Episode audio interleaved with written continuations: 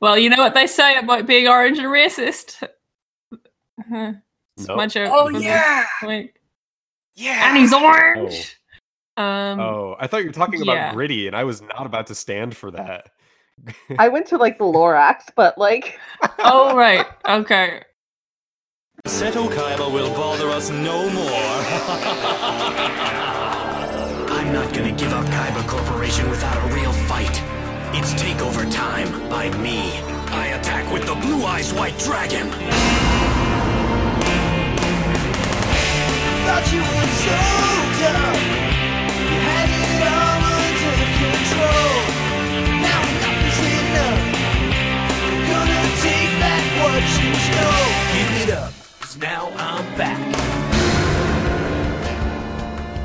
What the fuck is up, duelists? You're listening to another episode of Pot of Greed. It's me, your boy Joey Wheeler of the show, aka the Rope of Nope, and uh, also my real name is Jared.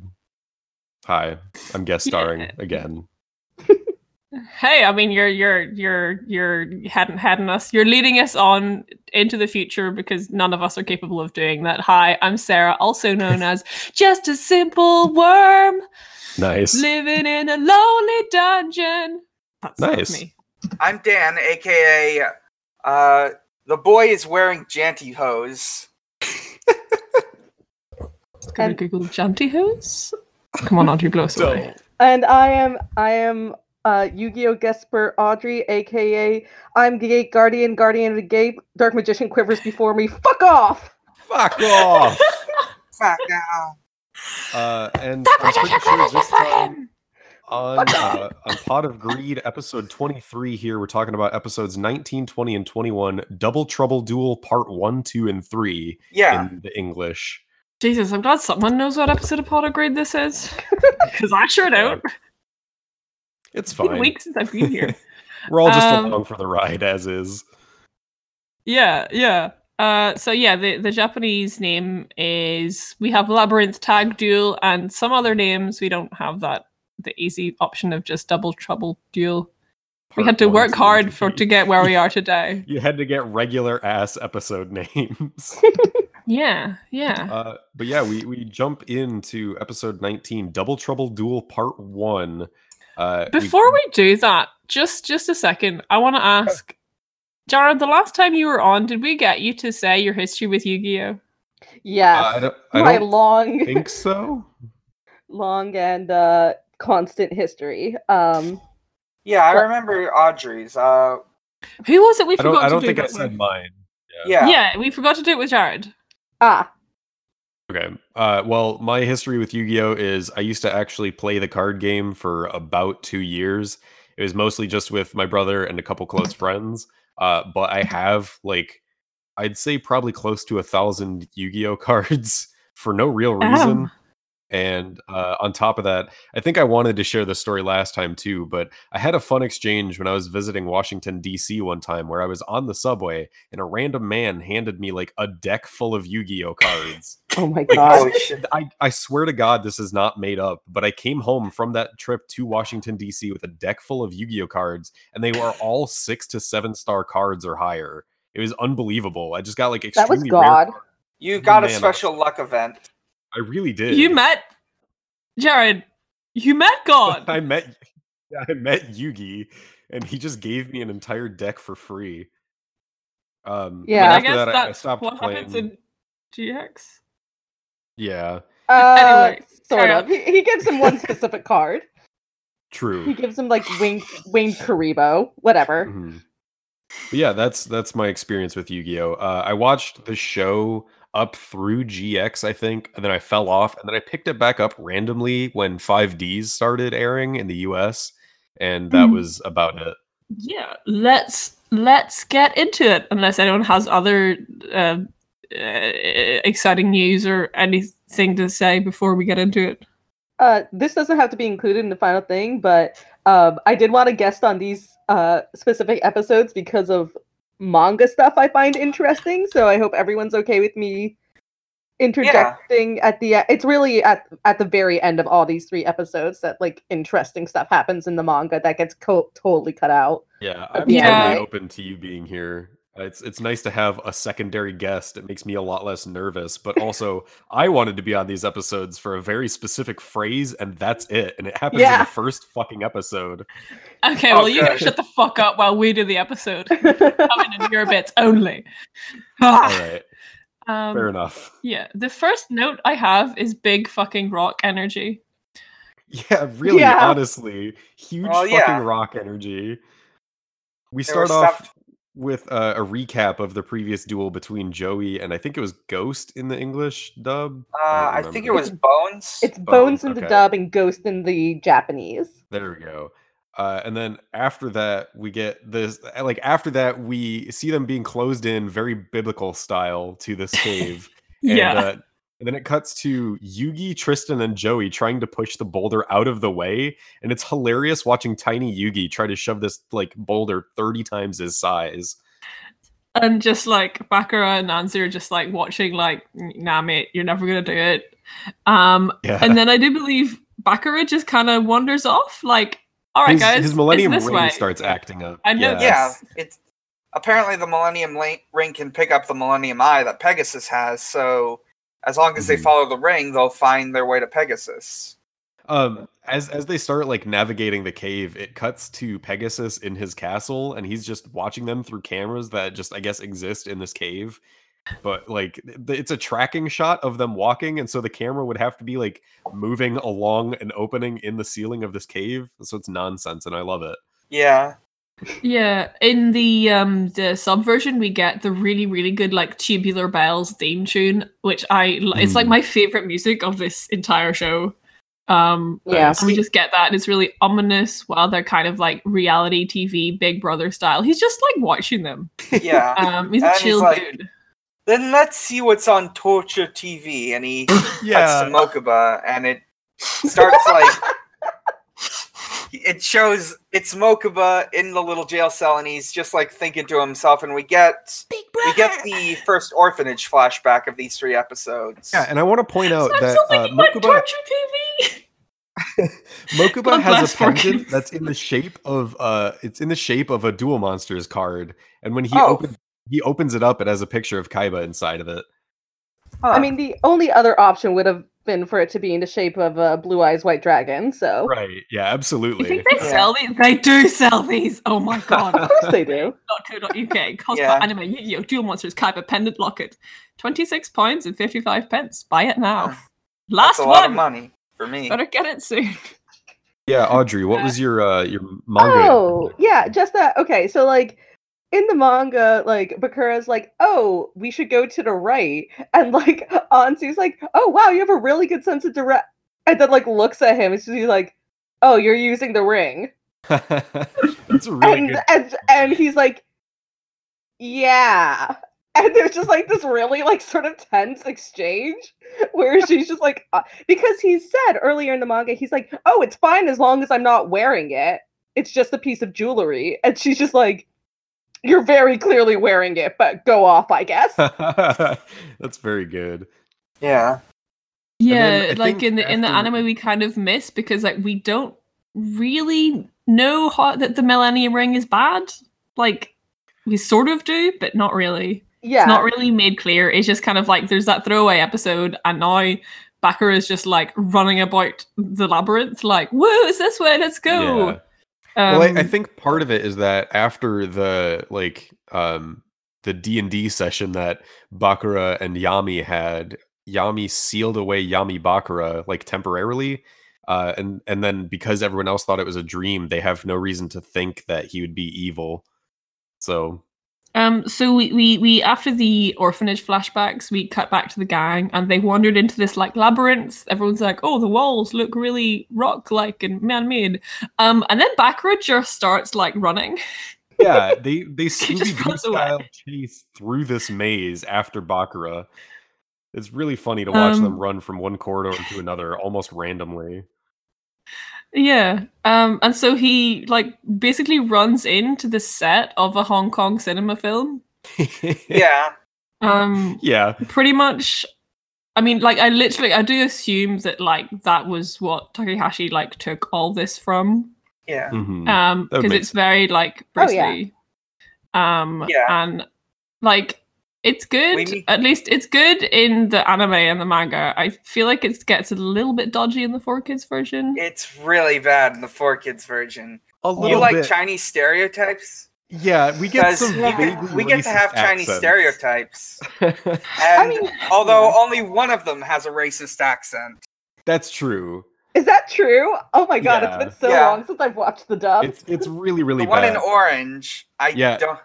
Yeah, The, the, the way that. I understand it is the one in orange is Para and the one in green is Dox. Para has a very racist Chinese accent and Dox just doesn't. He just sounds like a big bully character in the That's dub. so Yeah. good. Thank you, four kids. Um, after after There the team go. ends up entering the the little duel area, we get this like recited, very rehearsed monologue from Para and Dox, Yeah. And they they finish each other's sentences. They're very literally Yu-Gi-Oh's Team Rocket from like Pokemon. Don't they speak in rhyme? They, They do, speak in rhyme, and it's oh weird. no! except for I think one scene in the third episode. Everything else they say is a rhyme couplet. God. Really Thanks, bad, four and I kids. hate it. Yeah. also, I don't know if it specifically shows up in this bit right here, but we're going to see it a lot. They really like recycling this little bit of animation where they both do a flip. Yeah, thank you for calling that out. If you listen to this episode or if you end up watching these episodes, these three episodes, please take a shot every time these bastards do a flip when they get excited because they do it a lot. Mhm, mhm, Uh, Yeah. mhm. And I think they take a while to explain like the rules of the duel that they have set up, but they they end up saying it's a two on two duel, and it's pretty clear that that is like the intent. And Joey says, "What, like a tag team?" After it's like, Oh. already extremely clear that it's a two on two duel. So like, yeah, good job, Joe. I'm Yeah. glad you got there. Also, after after they complete the duel, they have to like go. They have to like do this ri- solve the riddle, where Yeah. they they have to pick one door. There's two doors. If they pick the wrong one, they get trapped in the maze. They pick the right door, they get out. Yeah. And they say that like only one of them will tell the truth, and the other one will only tell lies. Right. Yeah, But we- this, this I I, guess it's only in the context of the riddle because this never happens again. It is brought up towards the end, and the resolution to it is really confusing. And I promise Yeah. I'll do my best to explain it. But uh, I, I think then Joey, or maybe I, I think Yugi brings out Yami, says he'll partner with Joey, and then they start to like prep for the duel. And in the English version, Joey says the fantastic line of, "All right, use brothers paradox. Me and Yugi are gonna clean your clocks." it's very important that I point this bit out that happens when after Yami transforms. We Hmm, get to see a quick shot of Yami's feet. yeah. The thing about Yami's feet is he's not wearing shoes. They're just They're- long his, pants. his his his jeans extend to his feet like footy pajamas. Yeah, he's wearing jute. One could either interpret this as Judy Jajamas or Janty Hose. Jantyhose. oh, I hate that. That's Oh, so good, Dan. Oh my It's god. It's not even that he's the only one. The same thing is true with like Kaiba. Yeah. Yeah. I wish rules. Kazuki Takahashi knew how to draw boots. I don't. It's Or really it's really not that hard a skill in terms of art to learn. I'm very bad at art. I could draw boots. You just I'll have to screen cap it and we'll have to use it as episode art. Please. Oh my god. Thank you, Takahashi's Janty Hose. For all Um, the foot fetishists out there, this one's for you. This And then for uh, you. Joey Joey ends up wagering two star chips while Yugi wagers four for a total of six. Which, uh, if they win the duel, then they both have enough star chips to get into Pegasus's castle. And also, I don't know if it's like clear or not, but I think the Paradox brothers are eliminators. Like, Yeah, Yeah, they're not. player they're supposed to be killers. player killers. Okay, that's so weird. It leads me to wonder if what the hiring process is for player killers. Does does Pegasus hand select these people? He does, and he bases he it on how I need- cartoonishly evil they are. I need a goth clown who loves the dark, and I need a pair of Chinese stereotypes. but only one of them could have an accent. This is important. So here's the thing, like Pegasus is basically like if Elon Musk decided to spend all his time and money on children's games and like yeah, children's pursuits. Like his whole thing is he's like, ha ha, I'm a whimsical adult who like So never he's not. really grew up. Oh Yeah. no. And I so mean, like yeah, yeah, but- like who are you? You're an eccentric billionaire who has like a very childlike, whimsical view of everything. Like, Mhm. who are you gonna get to knock off all of your competitors on your secret island that like no one can get to? A goth Yeah. clown and a pair of Chinese stereotypes seems to fit the bill to me. You Tired. absolutely have to. It's it's the law. Uh, and then I think the the duel is kicked off at this point, right? Yeah. Nice. The way the Yeah. duel works is it's like this weird sort of maze where like they have to like lead their monsters to the end. Well- at the end is like the door thing. Yeah, so there's there's two major things about this duel that's really weird. The first is that the monsters actually have to move across like a chessboard and like they they can only move equivalent to their power level. And the other thing is the the turn order for the tag teams. It's one person from team 1 goes, then one player from team 2, then the other player from team 1 and then the other player from team 2. So it's like it seems like it should be a balanced order, but you could still definitely like target the weaker person first and it's it's kind of busted. Yeah, that- yeah. And uh, and then Also, Doc, I- the, the first move of the I game. think- Sorry, go ahead. Well, wait before we before we do that, I think we have to be very clear as well that this duel didn't have to be that way. At least the Oh, yeah. labyrinth part of it. yeah, absolutely not. This is not Right. a standard duel by any means. And like even if it was a tag team tool, like this was I'm sure you're about to get into this. Like this was a very specific card played. And like yeah, all of like so many of the cards played in this duel are so specific to these circumstances. yeah. and They I know- have they have a gimmick, and that's their entire thing. That's how they win is because they have a specific gimmick that they have planned. Yes. That can only work in tag team duels and only with their specific set of cards. It's very fascinating. Mhm. Yeah, because the the first like one of the lines that Joey has is just like, yeah, they're like, oh, this duel will be on a labyrinth field, and then Joey's like, um, this looks like a normal field to me, and then just like the first card that. Uh, like Para draws and plays is the labyrinth card, and a Yeah, bunch of yeah. walls rise up, and everyone's like, "Oh, okay." It's, But, it's like- a card that has zero attack and three thousand defense. It's Mm. like it's an actual monster card, and no one ever decides to attack it, even though at multiple points in the fight there are monsters with enough points to kill the maze. It's so Yeah, 'cause, it's like- frustrating. like I thought it was a magic card. Might no, it's be. it's a monster. It's the first monster. That's played. weird. I remember thinking whenever um they were doing all this stuff later where like Summon Skull was there, Red Eyes was there, they became like Bone Dragon together, and I was like, oh yeah, yeah, because I was like reading the manga or something, and I was like, oh yeah, yeah, so like he's gonna attack the labyrinth because he's, go-. and then they that they didn't do that. Maybe they just kind of forgot that it was a monster and not an actual. But yeah, so there's like a whole other different rules for it, and then they kind of get into the duel. At the start of the duel, they have this whole thing about one of us lies and one of us tells the truth. Right. Um, like they they go through this whole thing where the animation changes a bit. Um, Oh, Uh, I I, thought I think this that's a, a later episode. Wait, are you talking about? There is a sequence I'm thinking of, but I Yeah, think it's- it's, it's when at we get, another like- point in the episode. like Chibi Joey and Chibi Para, and Joey tells the story of like the the person who lives in the village that only tells truths, and the person that lives in the village that tells only lies.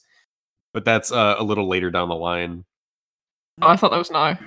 Um, maybe I just I- t- I took it it happens pretty shortly after. There's just like a brief bit Yeah, at one we- point where we see in between that and now where we see Kaiba looking at his his own side of the locket card, which I gotta say the picture of Mokuba in it looks kind of bad. it does look. It's Yeah. literally a JPEG. I think it's it's not great quality. It looks like someone took the photo of Mokuba without hit without him realizing it until the flash went off. yeah, Yeah, because I think it's the same photo. Like it's one photo that had Kaiba and Mokuba like playing a game in it, and it's just like being kind of cut in half, and then Kaiba got the Mhm. side with Mokuba, and Mokuba got the side of Kaiba.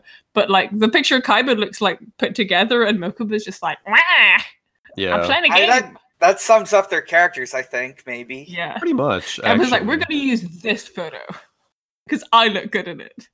Uh, and then after that is when we cut back to the tag team duel where Para and Dox explain the rules that they have to move through the maze and that they can only move with like the the power level of their card. And then Joey mentions that these two rhyming is annoying, and I gotta say he's very correct. And it's also like maybe ten minutes into the first of three episodes with these hooligans. Um, and that's that's when we hear the first time that the Paradox brothers say one of us only tells truth and the other tells lies, but they just leave it at that. Uh, and Yeah. then, and then we cut to Pegasus watching from the comfort of his his castle again. Um, which like I, he says something, but that like it's like a two second Okay. bit. It's super weird. Gorgonzola cheese and the world's finest wine. because you might you might have a different order to us because I've got like this the whole sequence with the changing animation and Beaver Mhm. Warrior, and then I've Yeah. got that it cuts to Pegasus who goes fantastique, and it's amazing like in English and It's really I- interesting. Hmm. Yeah, Yeah. I, I definitely Let's don't see. don't remember. seeing Yeah, that like that does make sense though. I there's some weird editing. Like actually, actually, like just the other day, I was watching an episode of the VRAINS dub. That's the current dub. It's not Four Kids. Four Kids doesn't exist anymore. But the point is, like, in the dub, there's just like this sequence where this lady's talking to a hot dog vendor, and like, there's just an extended bit of. In the Japanese version, it's just a normal conversation, but in the in the dub they made it a argument over whether or not a hot dog is a sandwich there's a So lot of memes in it there's a lot of memes in VRAINS dub Okay. Nice. Mhm, mhm. Isn't it like a running joke in that? i think so yeah Yeah, that's good. Uh, and then after we cut back from Pegasus, this is when we finally find out that the brothers' names are actually Para and Dox. Para really is the orange one, and Dox is the green one. Um, I and I'm- in I'm in pretty the confident. Japanese we Yeah, have um in the Japanese we have the Meikyu brothers. One of them is Mei and the other is Kyu. And I think pretty Okay. sure Meikyu means labyrinth, so they're It the sure labyrinth does. brothers. nice. Um that Um, makes more sense than paradox yeah, I think Mei is the orange one and Kyu is the green one. I wasn't really paying attention. I was just based off of the fact that the orange one was usually on the right and the green one was on the left, and that's kind of the order of reading. But I don't know. It could have been the other way around. I mean, they do have their names on their foreheads. yeah, they yeah, I don't know. I have can't I don't know the- which is which. Slash Japanese. It's in kanjis. Yeah. Yeah. Kanji, so for Um, dumb bitches who can't read kanji true. Uh, Yeah. the the brothers paradox eventually say that they will grant Yugi and Joey each one question, and Joey uses his immediately to ask which door they're guarding as the exit. Um, Yeah, he's and- so proud of himself. He's just like, I got this. yeah, and and they both point to one door. I believe they point to Dox's door, and then um, Yugi realizes that the one truth teller and the one liar is actually like a ploy, and they're both lying, uh, which Yeah. doesn't come into play until like the third episode. Hmm. Yeah, and like they have this whole thing, and then they're just like, ah, whatever. just Let's just start the talk game about and it worry about it again. later. yeah Yeah, so Okay. at this point y- yami just gets his beaver out Yeah. he yeah. does get his beaver right. It's the thing. Harry Beaver. yeah Right. I do, I do love And, this uh, beaver warrior. Mhm. Um, I love and I love the way it screams when it dies. Yeah Um, so um the the orange brother fuses shadow ghoul into the labyrinth wall with polymerization and kills one of yugi's monster and it technically didn't move any spaces because it moved through the walls so they're already bending their own pre-established rules yeah it's fucking bullshit it's so yeah, it's annoying like so, some people are firebenders, waterbenders. Here we got rule benders. that's um, really they- good thank you I You're mean, welcome. At at the end of the day, if the technology in the cards or whatever allowed them to do it, yeah i Hey-ho. guess but like that's some that's some serious fuckery with the rules in my opinion I mean, given that given that Pegasus is the one who created the game and the business he gets up to later in terms of stretching the rules. Yeah, I guess that's Hmm. fair. Uh, and then I think at this point, Joey i- is up and he summons a monster, but he doesn't move it into the maze. And like nobody told him not to do that. He did it on his own, and Yugi's very proud of him. Yeah, Yeah. there's like a really like sweet little shot. It Yeah. might be later on where Honda is just kind of like watching the Joe, like, "Oh, Joey, you've really grown. I'm so proud of you." And I'm like, Yeah, Yeah. it's such a cute little moment. Yeah. yeah, Let's see, and I at think this- he, I think the next notable thing to happen is like I, am not. I think Yami summons Celtic Guardian, Yeah, correct. Yep. and like Celtic Guardian gets attacked, but thanks to Kunai with Chain, Jared, you're up. Yeah, Yeah. So Celtic Guardian steps into the maze, and uh, the the shadow ghoul in the wall comes out to kill it. And out of nowhere, we get the kunai with chain. And yes. uh, Para of the Paradox Brothers says, "What is this?" uh, and the, kunai with chain was a trap card that was used to tr- capture any attacking monster and raise the equipped equipped monster's attack. But I want it to be known that the Shadow Ghoul was attacking Celtic Guardian, and Joey says that Celtic Guardian's attacks were boosted were boosted by 500 points, which is important because it comes back later. Yeah. Uh, and then Mhm. Yugi and Joey have technically defeated their first opponent's monster, and uh, Yeah, they, they technically have the lead here. They have just like a really cool line where they're like, "We'll win with the power of teamwork." yeah, Um, and it's good. power. And yeah, use your power. And this is when this is when in the subversion, um, we cut to Pegasus like watching them, and he goes, "Fantastic." Um, and then what's the the the the butler guy with the gray hair, not the spike hair? Is his name Croquet. Croquet. Croquet. Yes, Croquet. Croquet. I was trying so- to remember it. Croquet comes Croquet. in and is like, "Hey, boss, we got a situation with Kai." But I, I don't. He doesn't do that accent. He he does. He does. I don't know It's a what good accent, accent, he does. though. but- Yeah. Yeah, that Um, was pretty good. he he comes in and he's like, oh, "Yeah, Kaiba's running around your island." Pegasus is like, not worried about this. Um, he's just like, "Yeah, cool. He'll come Yeah. to the castle to rescue Mokuba." Yeah. Blah blah blah. I think at this he mentions like he already knows and like he knows Mhm. everything. Yeah, and then And his then Millennium cued, like, his eye flashes. conspicuously. Yeah. And then uh, Um, we, we briefly cut the- back to Mokuba in a cell, wondering where Seto Kaiba is. He, big brother, and he's just like, that's that's all we get out of Mokuba for the next forty minutes. And, uh, yeah, like I gotta say the the like this is kind of the end of the episode, but like just for the next three episodes, it's just like Kaiba. Apart from some fun gun stuff, which we'll get into, it's pretty much just Kaiba like wandering around Pegasus's dungeon looking for Mokuba, and it's like Yeah. to me- I to me, the, it's- the dub, so I don't know what you're talking about when you say gun stuff. He's an absolute baller. That's all I have to say. I'll Yeah. have to.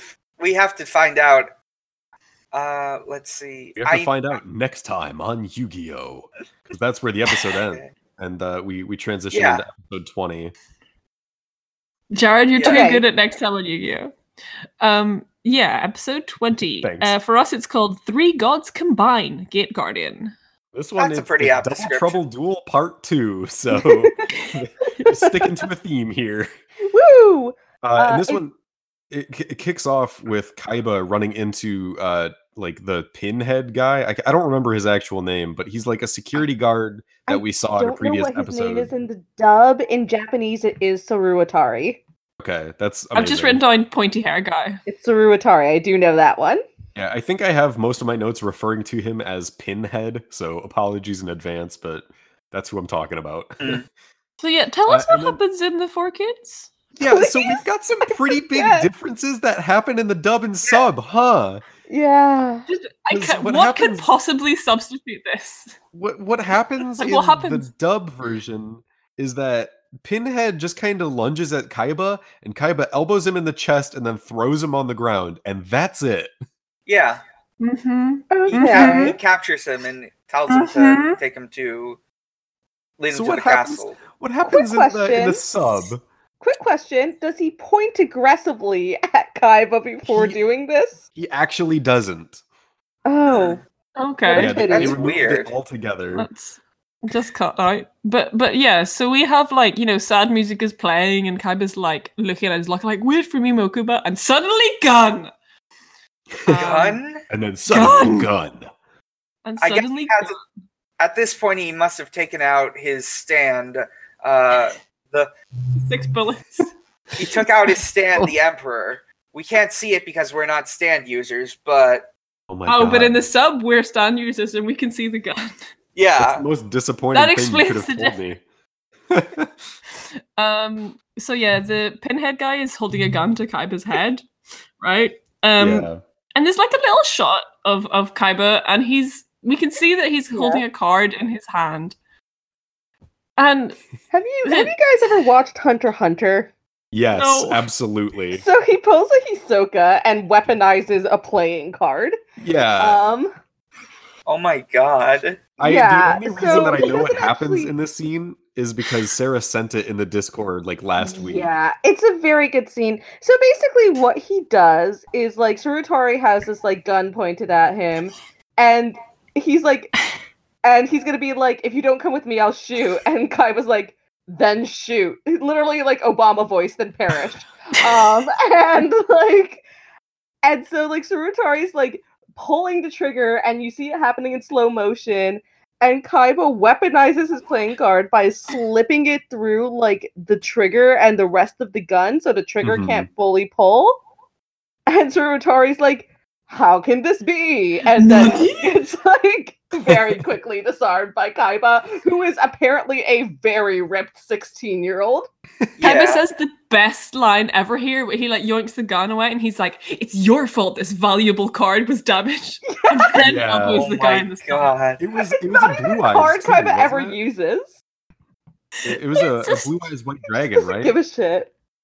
Oh god, it's really good. Thank you, Yeah. Takahashi, for this gift that you've given us. every so often I, I have to say like every so often in the like original version you like come across something and it happens a bunch in these episodes that really sort of highlights the absolutely absurd premise of this entire series as it moves Yeah. on and like this is one of those moments It's just like Yeah, occasionally, absolutely. occasionally, I feel like Takahashi's like, "Oh, let's put some action in here," but then it's like, "Oh, but we can only use like games," and there's just some wild, wild trips that we go on. yeah takahashi Um, suddenly remembering he's being uh published in shonen jump. Shit. Yeah. And it, it's like you know the instead in the manga i think instead of getting uh, kaiba going through the pegasus dungeon we just have him threatening to decapitate croquet with a briefcase.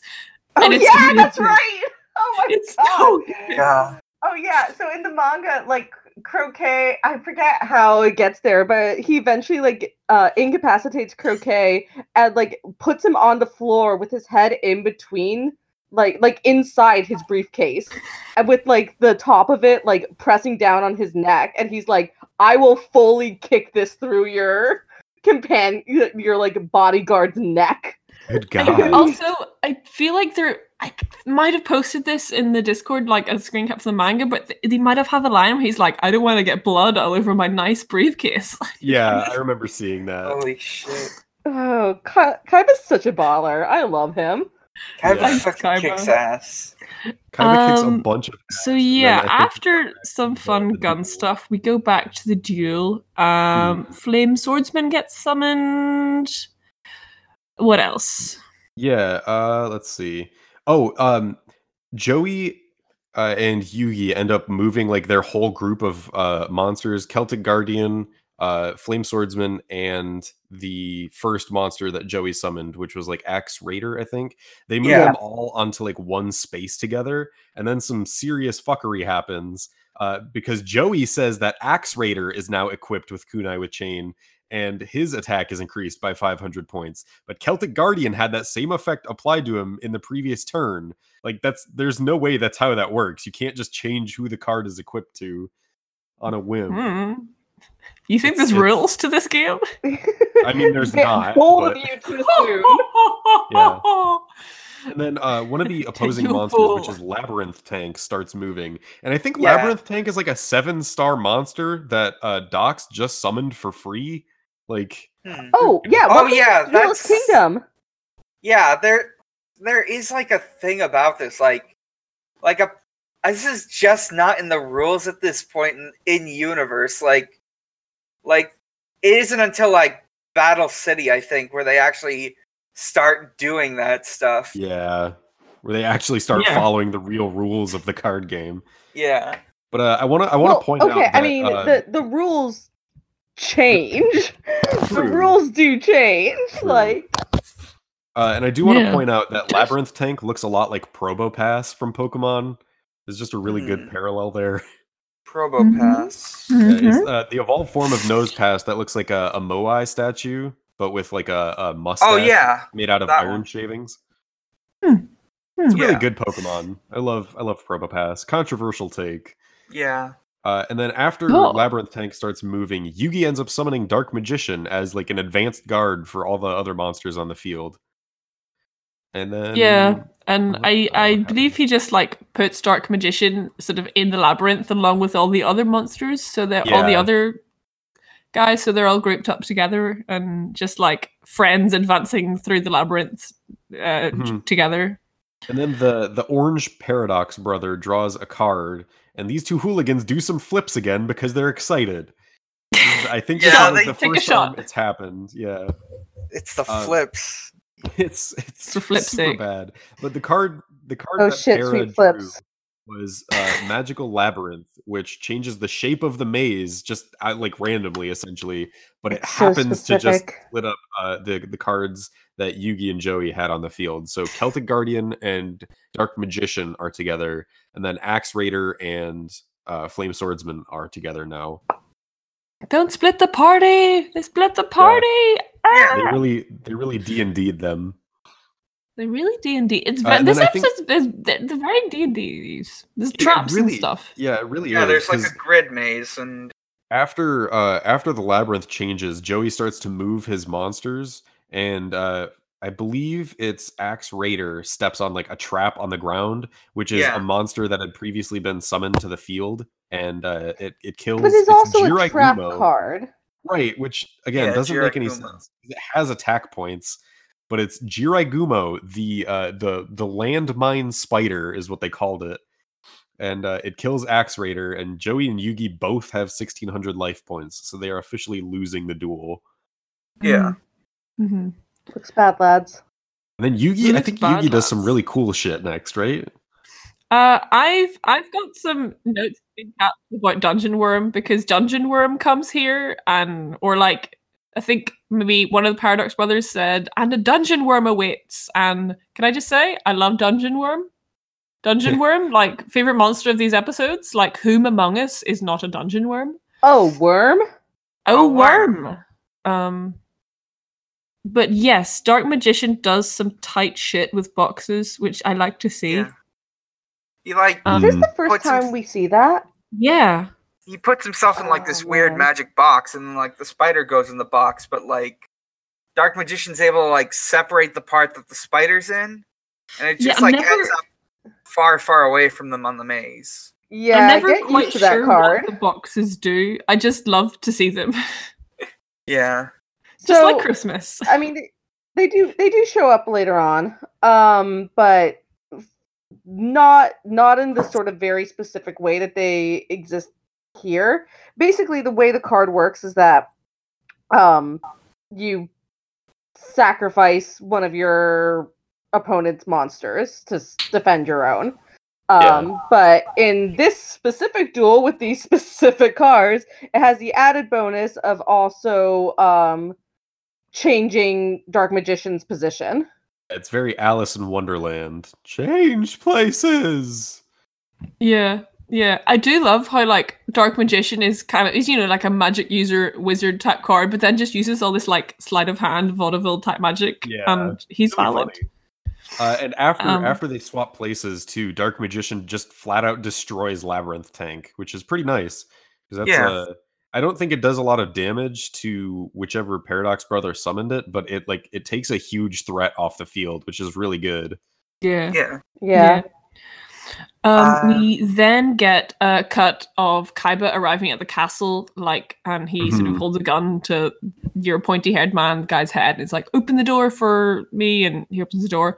Um, and then we have the like episode b- break flash in the middle advert time. So I thought this could be time for us to do our podcast break and Yeah. do Queens of Games and stuff. yeah. Hell yeah! Okay. Uh, who wants to go Anyone first? to I went first last Oh time I shit! was Do on. we we have to generate that Pokemon? I Yeah, someone generate me a Pokemon. Someone else talk about a game. I will do I just name one of finished Tomb Raider. things. It was good. yeah. Ooh. Uh, Which which Tomb Raider, the most recent one? Uh, no, the the first one of the reboot, the 2013 Okay. Tomb Raider Oh, only. okay. Nice. But I am now very interested in doing Rise and Shadow of the Tomb Raider. Okay. Nice. That's really cool. And, And and that's like a fun series of games. Like I haven't I haven't played them before, but they they seem pretty cool. Yeah, no, I was like, uh, people like complain about sort of like the story arc about like how quickly Lara gets used to killing people, but like that is the point of the game. Yeah. Have is you that it changes her from um, sort of like this like wide-eyed naive person to like the Lara Croft that everyone knows. So Right. whatever. I liked it. It was good. Um it make it played very smoothly. I very much enjoyed it. I'm now playing replaying Assassin's Creed Revelations for the 800th time. Um, have you played any of the Uncharted games with The uh, Nick- first 3, yes. Are, I haven't those played 4 because I don't have a PS4 yet. Um, um are those like but- similar in in play style to the Tomb Raider games? yes, I actually think the mechanics in Tomb Raider are better than Okay. uh, Uncharted. Nice. um especially the um the sort of combination of like stealth and combat okay. I, I um like that. Yeah. I think I think stealth sort of sucked in Uncharted, frankly.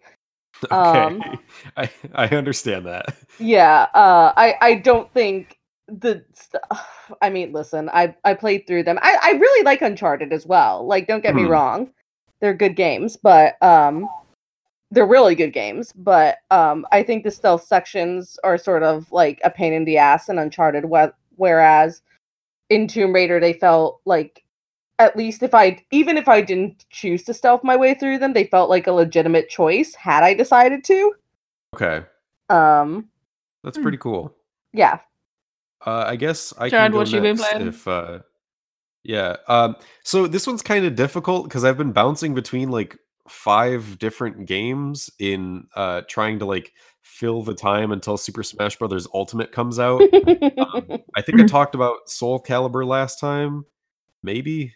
I don't really remember, but um, I've I've been really heavily bouncing back and forth between uh, the Spider-Man game that came out for PS4 and Monster Hunter World because they're Hmm. just both a ton of fun to just sit down and get back into, especially with the DLC coming out for Spider-Man, which uh, I don't know if I'll buy until all of it is out because I want to know that the third one is you know worth the price. But uh, all that said, I did finish my first 100% run through Spider-Man PS4, uh, and Oh, nice. I really Well hope that done. they get people to this game because first and foremost, the writing for this game was absolutely phenomenal, which I'm not really used to in like first person or not first person in in single player games. And on top of that, just the the combat is fun. It's simple enough that like you could probably like start out on an easy difficulty and by the end of the game ramp it up to the most difficult setting and still be able to manage most fights pretty well even if you're like kind of an amateur because it's it, it becomes pretty intuitive which i think is a really really cool way to make the game work. And on top of that just swinging around new york city and taking like stupid photos is is fantastic. There there are a ton of them that i haven't posted to my personal twitter but i did post a few and uh, it's not something I messed around with before finishing my 100% run, but afterwards, I just I went everywhere in New York and took photos of everything and anything. Mm-hmm. Mm-hmm. Mm-hmm. You got pictures. yeah, I Yeah. did get I did in fact get pictures of Spider-Man. Yes. Yes. I have to say, like living in New York and like being involved in anything Marvel is just sort of like, oh, I- it it goes either one of two ways. Oh, I look at that, I live there slash work there, or yeah, what else is new? yeah. I like watched my work building get destroyed in Avengers, and I was like, yeah, that tracks. God, I wish that were me. All right. um, uh, let's yeah. see. Dan, what have you been playing? Uh, well, let's see. I've been bouncing around a couple things, but notably, I recently restart resumed playing Fallout 4 just because, like, I like settlement building. Like, I saw some Nice, stuff yeah. in Fallout 76, and like, I thought of, well, there's these things I like, and then there's like, but there's a lot of stuff I don't like, and then like, you know what? I could probably just play Fallout 4 and have a better time. So I'm playing Mhm. Fallout 4. I've got lots of mods. Uh, the true way to play. yeah, just have modded it up. Lots. Some are quality of life. Some let me t- build Papaco and Pepimi robots.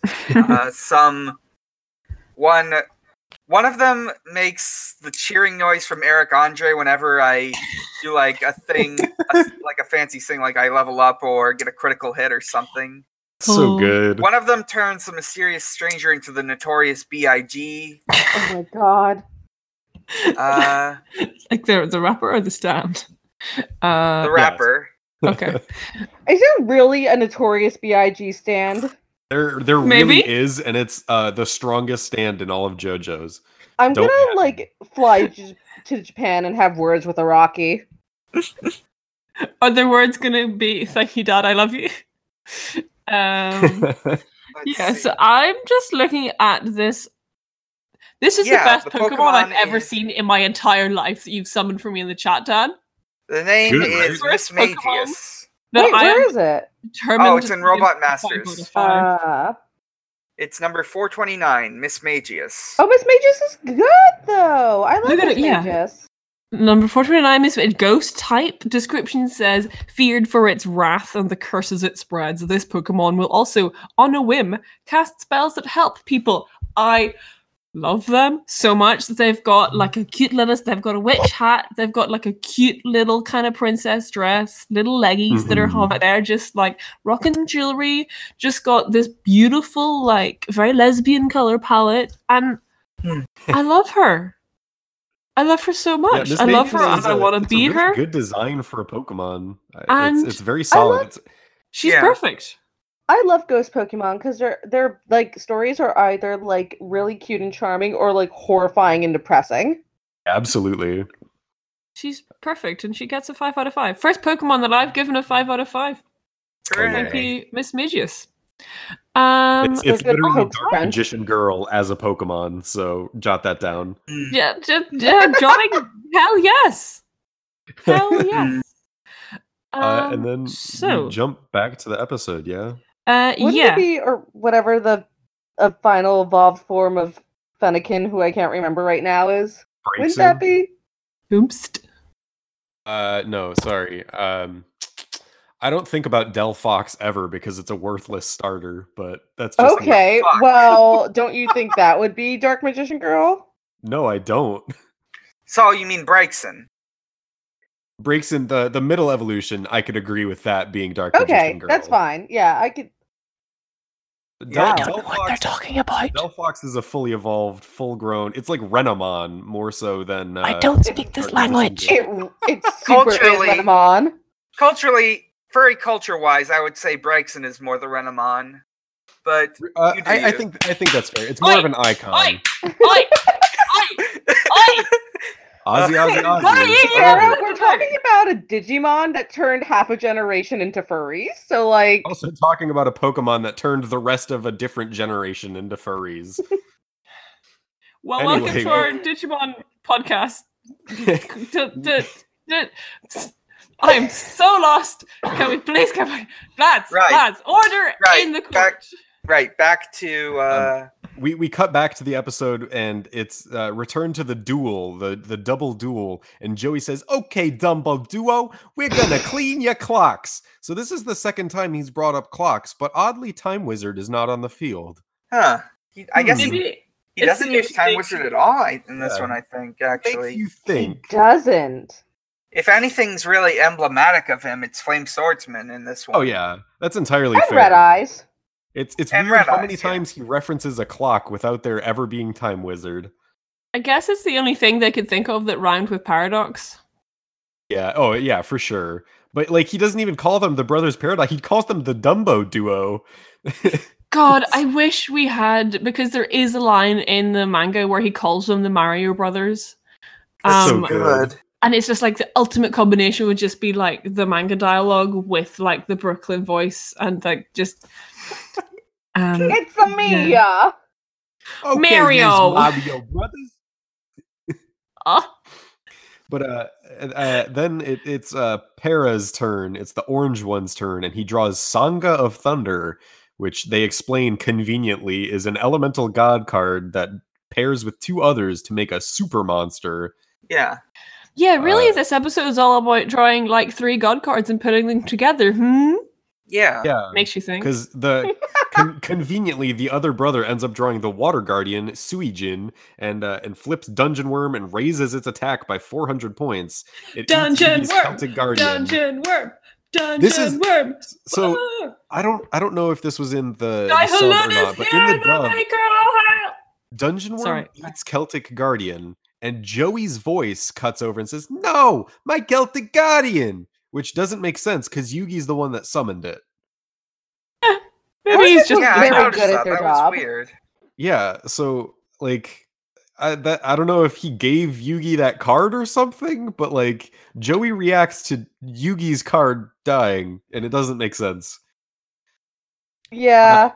And then That- and then he plays magical hats too, which is Yeah. really, really nice. Plays Yeah, magical hats and all the hides more monsters. moves. Um, and this Some is more this is parlor think, tricks from Dark Magician. Yeah, this is one of my favorite parts of Yeah. this duel because Dark Magician at this point, even with its boosted attack, um, Dungeon Worm is not strong enough to kill uh, Dark Magician, and the worm attacks randomly. So if it happens to accidentally choose the wrong hat at random, that card would die, and the Paradox Brothers would lose life points. But what happens is like the Paradox Brothers That's like game. use Monster Tamer. Right, And- which is a, a bullshit convenient card that they just happen to have, which again bending game. those rules very very well. Uh, and Monster Tamer allow a allows them to control the dungeon worm, and it adds 600 attack points, which makes uh makes it strong enough to kill uh Dark Magician if need be. Specifically, it allows the brother who did not summon the dungeon worm to control Ah, the dungeon that, worm. that clarifies. I don't it. Know- I'm I don't know if up for that's clear in the dub, but like that's the entire point of them playing Monster Tamer is that the one Hmm. who didn't summon it can use it to attack. Okay, that makes way more sense. So thank Yeah. you for that. No problem.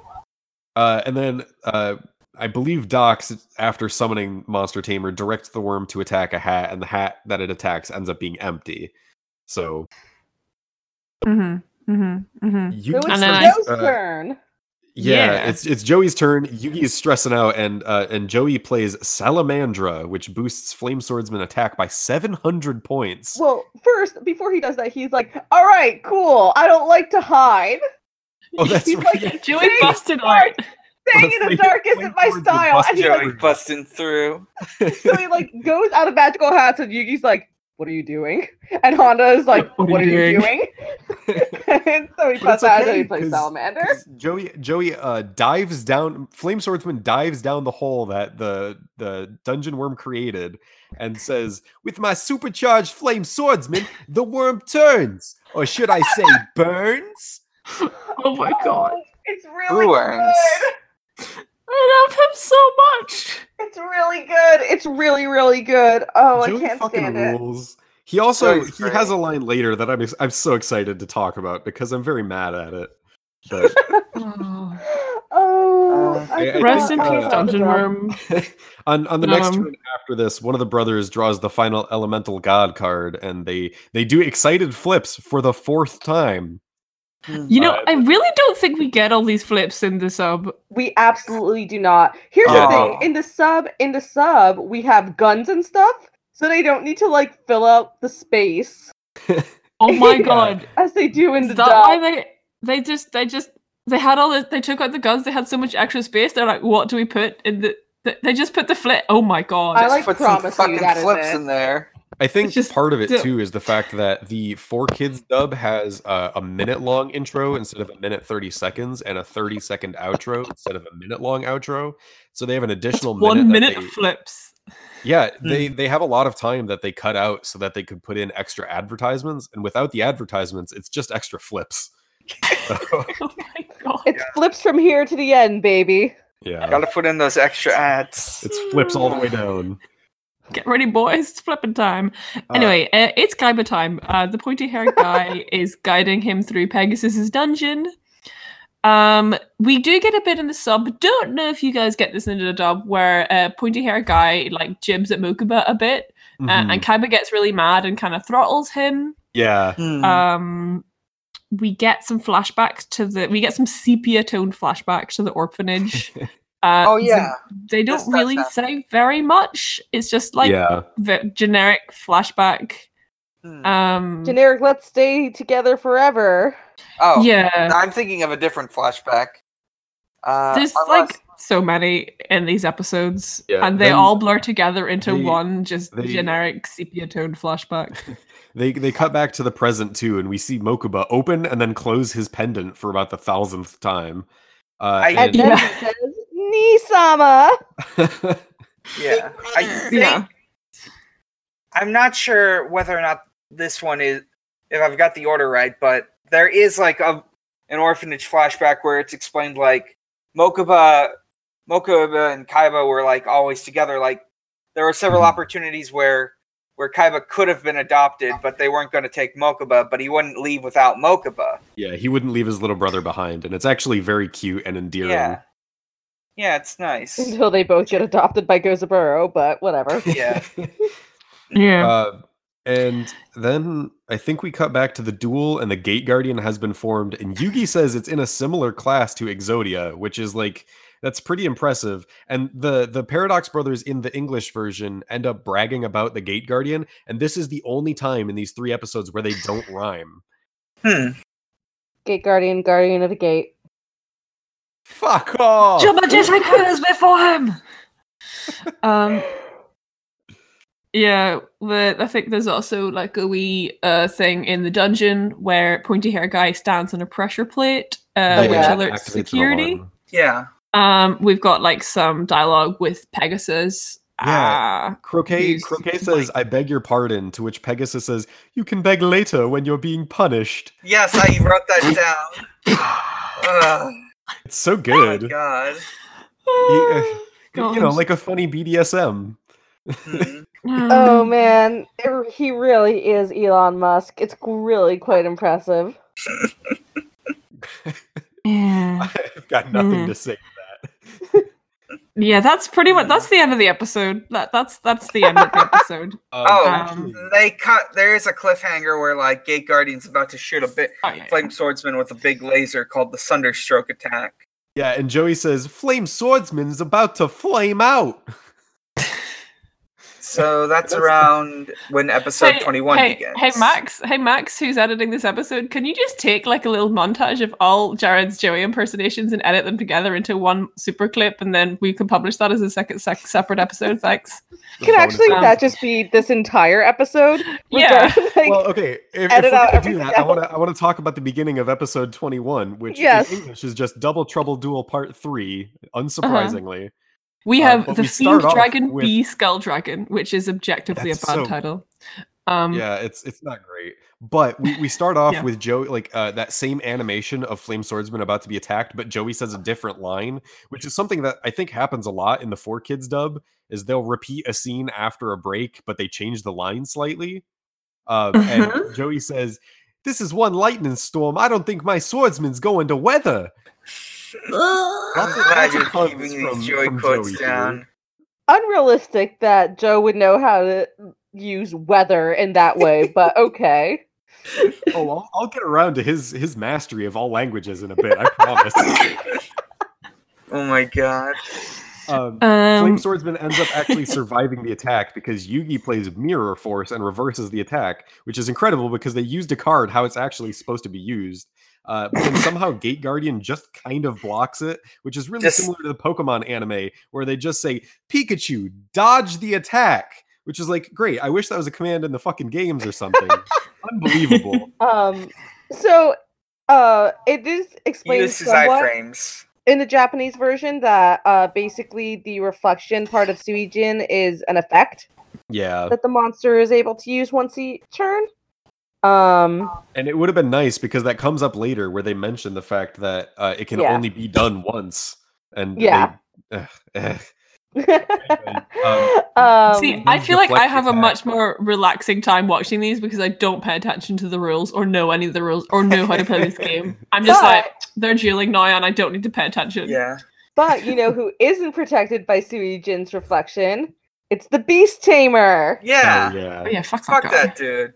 Uh, they they kill their own monster on accident, and now Para, the orange one, is down to 900 life points.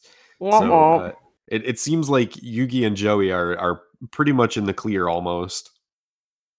Yeah, Uh, uh, we get a little scene pointing where we out- cut to uh, Kaiba's whole security team, like running around his dungeon looking for Kaiba, um, who is doing the thing where he was in the ceiling, he jumps down, goes off for a Yeah. walk or whatever, uh, and then we come back to the duel in which Yami says, "Jonouchi, look at that monster's body," which Damn. Hot.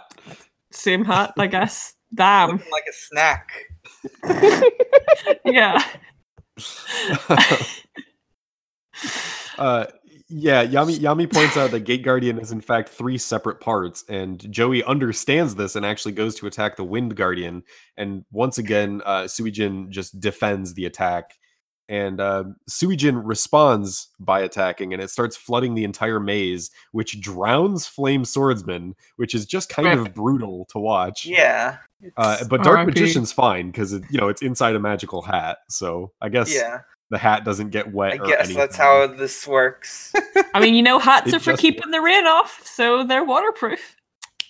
Damn, you right. Um, yeah. And then the then idiot like Yami wins summons summon flips skull. because they're excited. oh yeah. I, I Yami wish. does. Oh, they do some flips. Yeah. Pick a Yeah, shot. I wish this was done as a joke, but it's literally just visual filler. But this is, I think, the the fifth or sixth time that they have done flips at this point. Yeah, we definitely did not get all those flips in the sub. Uh, Yami summons summon skull, like Sarah said, and it makes weird, bad noises. It sounds like a, a like a cat being like strained through a tin can, like like a cat Hmm. yowling or something through a tin can. Yeah. It's pretty bad. Hmm. Um, um, but to we we kind of Suijin's do the attack- thing that uh we did with the Great Moth, where there's water and summon skull. You know, because it's a summon skull, therefore obviously uses lightning. Um, You know, as you do. Yeah. yeah, there's some shenanigans with the spellbinding circle that I wasn't paying attention to.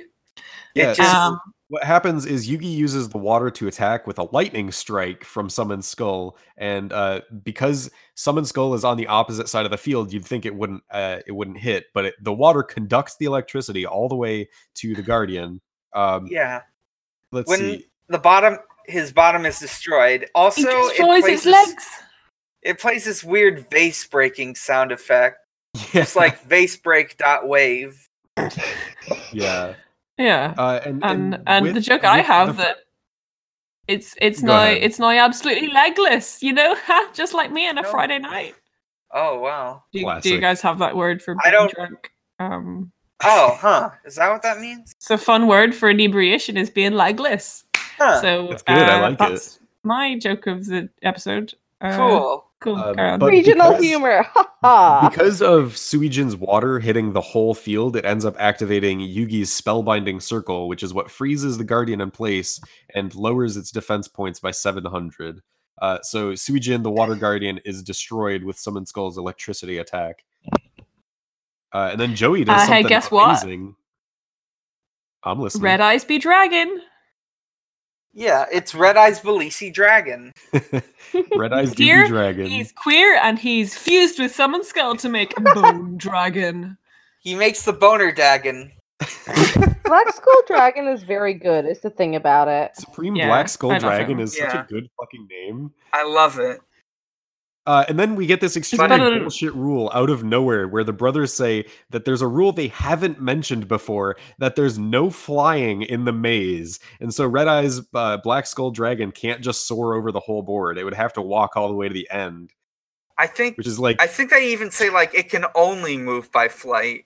right, which doesn't make any sense because it's got some pretty big feet. But Yeah. anyways, You're a dragon and he got feet. he's a dragon Big and he got feet. Um yeah, there's like a there's like some fun animations with Joey where Joey like realizes that he fucks up fucked up Oh, and yeah. like he's like Ooh, and Yami's just like, Hey chill, don't worry about it, fam. I can make it work. And there's another flip at this point. Yeah, Uh, Dox Dox is up and he draws and he gets so excited that they do flips again. Does he say I drew a scary card? Because that's what he says in the sub. Like, yeah, true. He just says Yeah. I drew a scary That's a card. Scary card. Scary card. I don't think that's what he said. um but uh he he says what the card is and then um he plays he plays it. He says the card is Ryoku, and then Yami says Ryoku, and then and then Joey says it's all Greek to me, pal. Which like I, I get the point of what he's trying to say, but it's also literally not. It's Japanese, and he's a Japanese student. So like what? Get it right, Jared. He's a Brooklyn monstrosity. I mean, the dub is. I have to say, the dub is pretty unclear on where Domino City exists. That's entirely Hmm. fair. Yeah. All, all I mean, we know is it's they're just it's kids. this I cartoon guess. world, you know.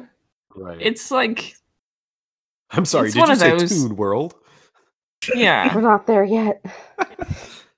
Uh, Uh, but Uh, anyways, Ryoku um, is explained that it steals an opponent's life points and adds those life points to a monster's attack. It's a really rare card, and it's a, actually like a really powerful one, seemingly. So Gate Guardian gets powered up, and Yugi and Joey both lose half their life points. Mm. hmm I believe on the next turn is when Dark Magician gets out of the maze. Yes. Yep. And Dark Yami Magician makes it uses all the way to the Monster Re- exit. And then uh, Yeah. Plays Monster Reborn and resurrects Suijin to defend Dark Magician from Gate Guardian's attack. Yeah. I've written Yeah, down really. Yami resurrect legs. Also, we get another base break dot wave. Yeah, when That's the Suijin leg gets sound effect. because because thanks to Audrey, I now know that its effect is it can defend one attack, but Gate Guardian has two attacks because it's three monsters. Uh, now at this point too, so it attacks the first time, that attack gets blocked, and then the second attack destroys Suijin. So, hmm hmm but that that that basically Um, what uh, Yugi did is he drew out his opponent's turns and forced them to attack without really losing much life points in the process, which was really good, really good play. There's the so the ne- so the next turn I think is Joey's, and Yeah. like we kind of we again get some fun Joey animations where he's like, "Oh my god, it's my turn! What the fuck am I gonna do?" and like um pulls pulls a new card, which I think is like copycat, and he's just Yep. like, "Ah, what do I do with this? What do I do with this? What do I do with this? Aha! I'm gonna copy you guys' card." Um, yeah, it's a neat little bit of animation. Yeah. yeah. Um, Okay, so yeah, so he copies uh this card that like have their um yeah, he copies Ryoku, Yeah. Uh, and then uh, I couldn't remember the name up of it, s- so I didn't want to say. Nice. It's, it's okay. Um, at this point, I don't remember exactly how it happens, um, but Yugi swaps the position of Dark Magician and Black Skull Dragon. So He's once again a very specific card for a very pis- specific like reason that would never come out come up in an actual game of Duel Monsters. Yeah. But anyway, it's a card that allows him to switch the positions of two monsters. So he switches Dark Magician with Red Skull, uh, Black Skull Dragon. Yeah, and like you know, it just absolutely demolishes the Gate Guardian. Skull Dragon has enough um, points to defeat the Gate Guardian. Yeah, and yay, they they won, they won, they did they- it, lads, we did it. They win. They win the duel. It's fantastic. It's a, The it's a really good teamwork. like climactic final moment. There's a lot of really cool shit that happens really fast. And uh, now Um, both Joey yeah, so and they- Yugi they- have they- Star They have their star chips. Everything's all right. There's nothing else to worry about, or is there? You Then- must solve my riddle. Riddle me piss. One of Um, us speaks only truth, and you know all that again. Yeah. So right at this point, the the brothers are like, "Yeah, okay, you won. Now perish. Like you can stay here Yeah. with your ten star chips each in labyrinth hell until you figure out how to get out."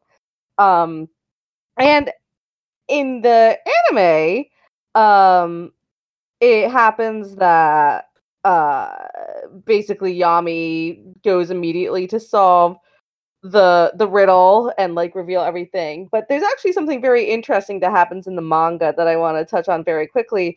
Um so like yami kind of like takes a little city and like the brothers are like what are you doing? And he's like no i'm good.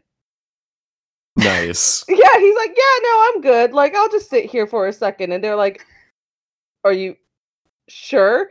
And like everyone else is like okay everyone like let's look for a way out because these guys aren't telling us anything Um, so Mhm. let's see if there's any like hidden and like the other four, Anzu, Honda, Joe, and and Bakura all start trying to look around, trying to find a way out. And like Yami's just sitting there chilling. so he's he's sitting there, he's looking at the Paradox Brothers, and the rest of them are all looking around. And this is the first time. So you have to remember in the manga, the the duel between Yami and uh, Yami Bakura never happened because that Hmm. was the Monster World RPG Right. instead. So that never happened in the manga. So what happens is that the spirit of the ring starts talking to Ryou again. Mm. Um, and this is the first time they've spoken or that the the spirit of the ring has um revealed that he's not dead uh since the monster world rpg and so they're all looking around and like Ryou has like the the ring out and is trying to find it and he hears the voice saying hey put me on and Be he's on, like, and I'll tell you where the door is. It'll be easy for a thief like me. There you go. Thank you. Thank you for reading verbatim. I, Um, I, I mean, you, you posted the panels in the chat. I did. I did post the see. panels. I know. Um. So yeah, and what is interesting about this to me, and again, this is stuff that gets caught up, taken out of the anime a lot, is that it like this is the kind of stuff that explains a lot about why Ryou is willing to trust or go along with the spirit of the ring for as long as he does when this you know Bakura tried to kill them all. Right. Um so basically he's like, all right, like the spirit basically says, all right, either you trust me and let me get out of here. Like there's he's like, y'all are playing he's literally like, I can't believe y'all are playing card games when there's a millennium item right beyond your reach. What the fuck are you doing? But he's like, either you let me take over and get you guys out of here, all you or you can all die here in this labyrinth. Wow. So, um, it's just an interesting thing that never gets covered in the anime. Yeah, Um, that's that's really odd. Because yeah, I think wh- what happens in the anime is uh, Yami puts two coins out. One has the sign for Para's door, and the other has the sign for Dox's door. And then he says, "We'll choose whatever door I keep my fist clenched on." Or something like that. It's like really weirdly specific, and then Yeah. he shows them one of the, the the coins, and it's the one for Dox's door. And so they're like, "Oh, so you're choosing Dox's door?" And th- uh, it's like overly complicated, but basically dumb they find out. idiots don't even like question the Right. weird syntax that he's Yeah. going with. They're just like, yeah, that makes sense. Yeah, Yeah. and it, it's like Yeah. needlessly complicated. But basically, the the brothers, the Paradox brothers, would have manually changed the path that they chose, that the like the Yami gang chose, regardless of which door they chose. That would make it so they always were trapped in the dungeon, essentially. Like whichever door they Yeah. chose is technically Yeah. the wrong answer, no matter what. Yeah. It's and it's kind of like the way that Yami solves this is like he does some bullshit, but basically the line that kind of he says is, huh, "I forgot to mention that one of my hands doesn't tell the truth." So you know he kind of pulls the bullshit that they were doing the whole time that's really back on them again. It's it's very karmic. Like I don't even I'm not quite sure what the actual specifics of how he does it, but that's Yeah. what he does. It was like Yeah. the, the Um, most confused I've been in a while trying to figure figure it out. I guess I solved the riddle You've somehow. solved my riddle, riddle. Ooh, Uh, riddle, riddle. Yeah. Uh, there's one last thing that happens in this episode. Uh, we see, we find that like Kaiba and Pegasus, like Kaiba's at Mokuba's cell, but then like he gets caught by Pegasus himself, and like That's bravo, bravo. what happens is So like, and I love him so much. yeah, and like Pegasus essentially does does some weird thing with his Millennium Eye that seals Mokuba in a card. yeah, he turns think this might Mokuba be- into a JPEG and puts him on a duel Monster card. Yeah. I'm not sure. I'm not sure if Yugi's grandpa was under the same circumstances or not, but this might be like the first time someone in the history of Yu-Gi-Oh gets turned into a card, which yeah, is going to come up a lot as the series goes on, right. like Because- especially in later series.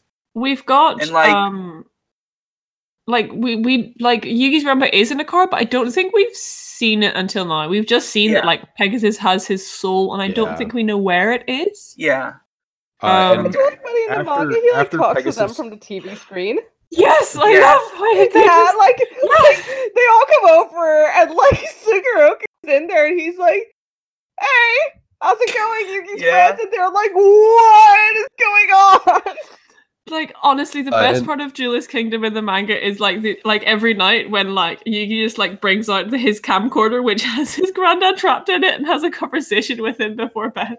That's Oh, really man. good. It's, it's really, it's really, really good. One thing I need to note about like Pegasus sealing Note, he said in the dub he says, "In my dungeon, in my castle, in my realm, the only one who makes threats is me." Seto and then Kaiba will bother us no longer. He seals Mokuba in the card. This Uh, is, like I said, a series first, and Pegasus tells Kaiba that like the only way he can get Mokuba back is if Kaiba beats Yugi in a duel. Right. I Cliffhanger. I think it was that uh, Kaiba has to beat Pegasus to get Mokuba back, but before he can duel Pegasus, Right. he has to beat Yugi, Right. Yeah. Right. Yeah. and th- and that's where the episode ends. Yeah. Cliffhanger. Yeah. Um do we have So- any, did we we didn't ask for questions, did we? No, but before we we did get questions, but before we cover that, I want to do my segment Beyond Toon World.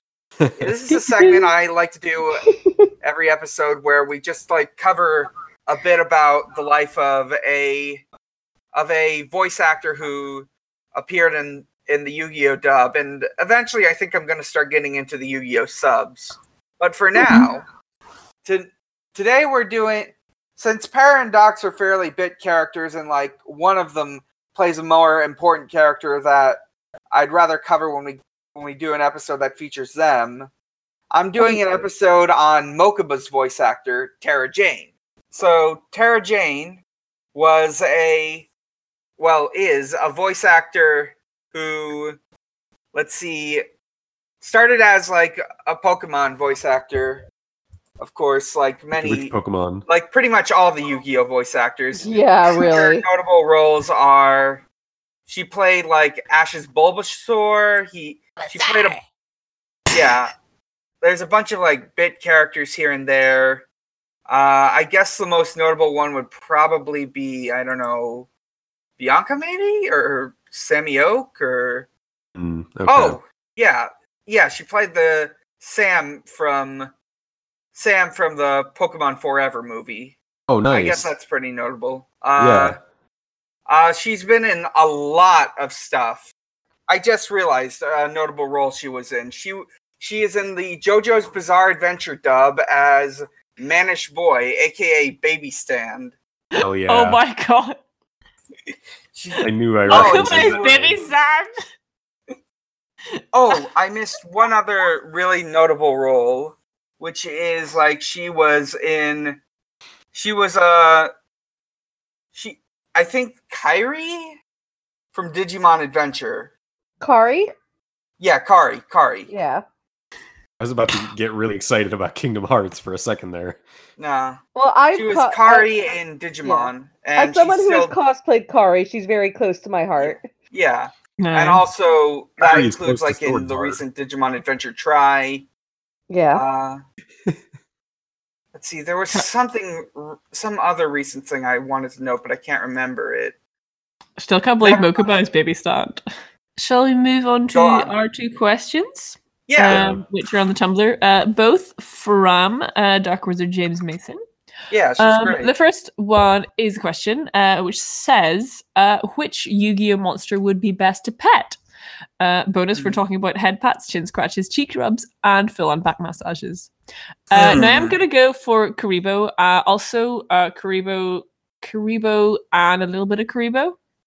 Kuriboh is objectively the correct answer for all of them. Yeah. I of can this. hear them Yeah. so There's this one Yeah. thing that Mai has that I think would be good to pet that looks vaguely Kuriboh esque. I can't remember what it's called. Hmm. I I- mean, it's Um, like it's like on a scale from, uh, you know, uh, Red Eyes Bee Dragon to Kuriboh, which is the best pet. like. Mm. And the closer you can get to Kuriboh, the better. I mean, like you know, Beaver Warrior would be would be pretty good to pet, but only Yeah. because it's closer to Kuriboh than it is to a Red Eyes Bee Dragon. You know, it's it's it's a skill, and it Mm. Doesn't. I don't know. I think Flame be- Swordsman sounds like a lot of fun to pet. So Uh, Yeah, yeah. That's. I mean, but like, hmm, what's the hottest monster? Because that's the one I want to give a back massage. I mean, the answer is uh, obviously Dark Magician. Hmm. yeah, yeah. I could I, give Dark Magician a back massage. Hmm. yeah. Sorry, hardest, Trying really hard not hottest monster is in fact Harpy's lady. I'm sorry. Fuck! Okay, Shit, okay, you're I right. was, I was gonna say it, but like, Cyber bondage. yeah. Hmm. Yeah. Yeah, I love my BDSM. Listen, I'm a dumb lesbian and I'm here for my BDSM. I love my horny ladies. BDSM harpy ladies with their Yeah. cyber bondage. And I can't believe they took the nipples out of the dubs. Unfortunate. Yeah. shocking. Uh, the second question, uh, also from Doc, was well, more of more of a, a comment, really. And she says, "I Statement? can't believe Yami accomplished what many want to do: leave their beaver out for monsters to do things with." Thank you. Jesus Let me Christ. Thanks. Let me just delete that question. No. Um, Gotta get that wrapped up uh, and, and throw it away with a kunai with chain. Just, I just- can't believe you're you're. I can't believe your disrespect for Yami's beaver. I'm sorry, I disrespected Yami's beaver. Damn, Apologies. gamer and he got two feet, and he leaves his beaver out for monsters to do things with. All Thank you for listening to our episode, everyone. Oh, Uh, Uh, All right. let's see. Uh, well, uh, y'all want to say where people can find you on the internet? oh yeah. fuck! I just want to mention rate and review us on iTunes. Go on. Oh yeah, do that. yeah, Audrey, you Dare can go you. first. I am I am Optimum on Prime at Twitter and Tumblr. Um, Like I also- Opti Bomb. op like optimum as in what used to be a very big cable network in the US. Um and it used to be Optimum online and then I did that as a pun with Optimus Prime. Hmm. I'm bad Huh. and now it's Optimum on Prime. Um and Nice. also uh I am part of uh, another podcast called Dungeons and Lesbians, and we are at DNL Podcast on Twitter and Dungeons and Lesbians uh, dot tumblr dot com. Nice. Nice. I'm I'm Jared again. Thanks for having me here. I really appreciate being on this episode. Thank you, Joey. And uh, you can you can listen to my podcast, Awakester, that I do with my friend Jordan. Uh, we talk about music and we do a different album each week. We're not going to be posting an episode this upcoming weekend because I need a mental health break. But uh, I, I think we have some pretty good episodes out already. If you want to go back and listen to those, we've been doing it for over a year at this point. Uh, you can find us on Awakester at Twitter and Tumblr. Uh, pretty straightforward. And we also have Spotify playlists under uh, This Week on Awakester and the Awakester Archive. So you can listen to what we're actively talking about on the most recent episode. And you can also listen to every album we've talked about so far, except for maybe one or two that just aren't on Mhm. Spotify.